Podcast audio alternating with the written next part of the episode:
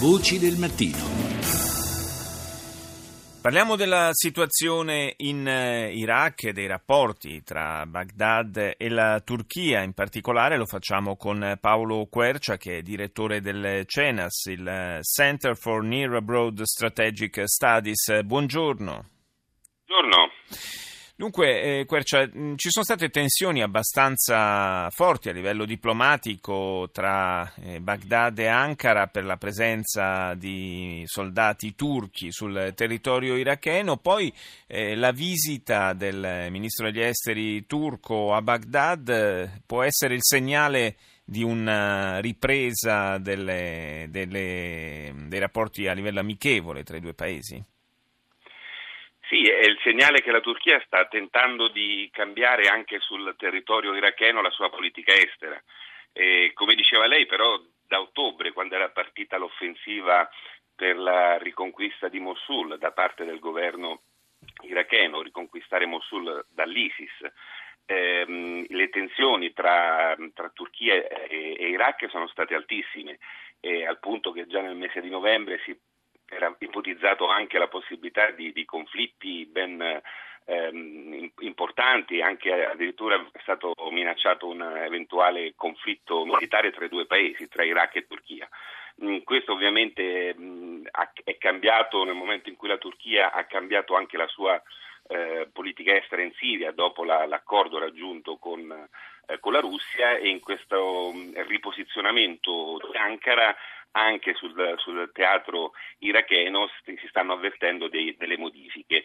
E ovviamente la Turchia sta tentando di mantenere le sue posizioni eh, che sono quelle di eh, mantenere una forte eh, voce, una forte presenza sul futuro del nord dell'Iraq e in particolare sul ruolo che il governo curdo del, del nord gioca nel, negli assetti iracheni e nella stessa eh, riconquista di Mosul. È proprio, proprio il futuro eh, dei curdi, tanto in Siria quanto in Iraq, ma qui insomma ci concentriamo in particolare sulla situazione irachena, è una delle grandi variabili, delle grandi incognite per, per il futuro anche del, del paese. Eh, ci sarà inevitabilmente una questione politica da affrontare da questo punto di vista, perché il contributo eh, anche dal punto di vista e soprattutto dal punto di vista militare che stanno dando i, i curdi in questi anni di conflitto è tutt'altro che trascurabile e quando auspicabilmente presto eh, si concluderà questa guerra eh, non, non li si potrà liquidare con una pacca sulle spalle. Eh, certo, fino adesso la Turchia ha mantenuto degli ottimi rapporti con, con, i curdi, addirittura dei rapporti molto stretti che hanno fatto indispettire lo stesso governo centrale di Baghdad. Sì, con i curdi iracheni, precisiamolo. Con i curdi eh. iracheni, eh. esattamente, la Turchia ha intrattenuto rapporti diretti bilaterali, accordi sull'esportazione sul petrolio, eh, cose che non, non gradite ovviamente dal, dal, governo di Baghdad. Addirittura mh, il governo turco sostiene di essere presente a nord di Mosul con la sua base militare in funzione di di un accordo con il, eh, con il KRG, con il governo curdo del nord e questo ovviamente non è gradito a, a Baghdad. Ma mh, la, l'offensiva su Mosul cambia la, la, situazione perché Mosul è una città prevalentemente sunnita e mh, la, mh, la, coalizione che sta per prendere Mosul di fatto è prevalentemente composta eh, da da altre, da altre, etnie, in particolare dal governo centrale, dalle forze eh, sciite, dagli stessi curdi. Quindi la Turchia vuole rivendicare il diritto di eh, proteggere la, eh, la, maggioranza sunnita della popolazione eh, di Mosul una volta che eh, l'ISIS sarà cacciato. Sappiamo che è proprio la componente sunnita che sostiene eh, l'ISIS in questo conflitto. Ma il, il, futuro appunto dei curdi, come dicevo prima, la, dal punto di vista politico, quale potrà essere? È ipotizzabile una, eh, una, nascita di uno Stato curdo, magari a cavallo tra Siria e, e Iraq? Eh, questo è un tema diciamo, che ormai è, è, vecchio di quasi un secolo, la possibilità della creazione di un, di un Kurdistan.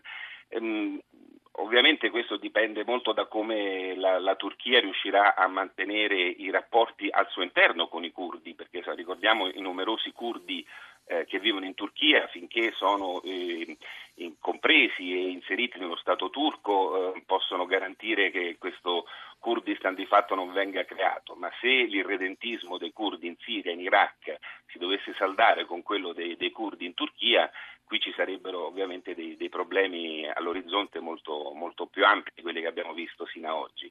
E, diciamo, fino adesso questo scenario non si è verificato. Sì. Dobbiamo dire però che la Turchia sta um, incontrando adesso una fase molto tumultuosa della propria politica interna e non, non, possiamo dire che è sull'orlo di una guerra civile, ma i segnali di, di, di contrasto di, e di, scontro forte anche tra, tra curdi e governo turco sono crescenti, quindi molto di questo futuro dipende da come si muoverà eh, Erdogan sul dossier, sul dossier curdo, sia in politica interna che in politica estera. Grazie, grazie a Paolo Quercia, direttore del Center for Near Abroad Strategic Studies, per essere stato nostro ospite. Buona giornata. A voi buongiorno.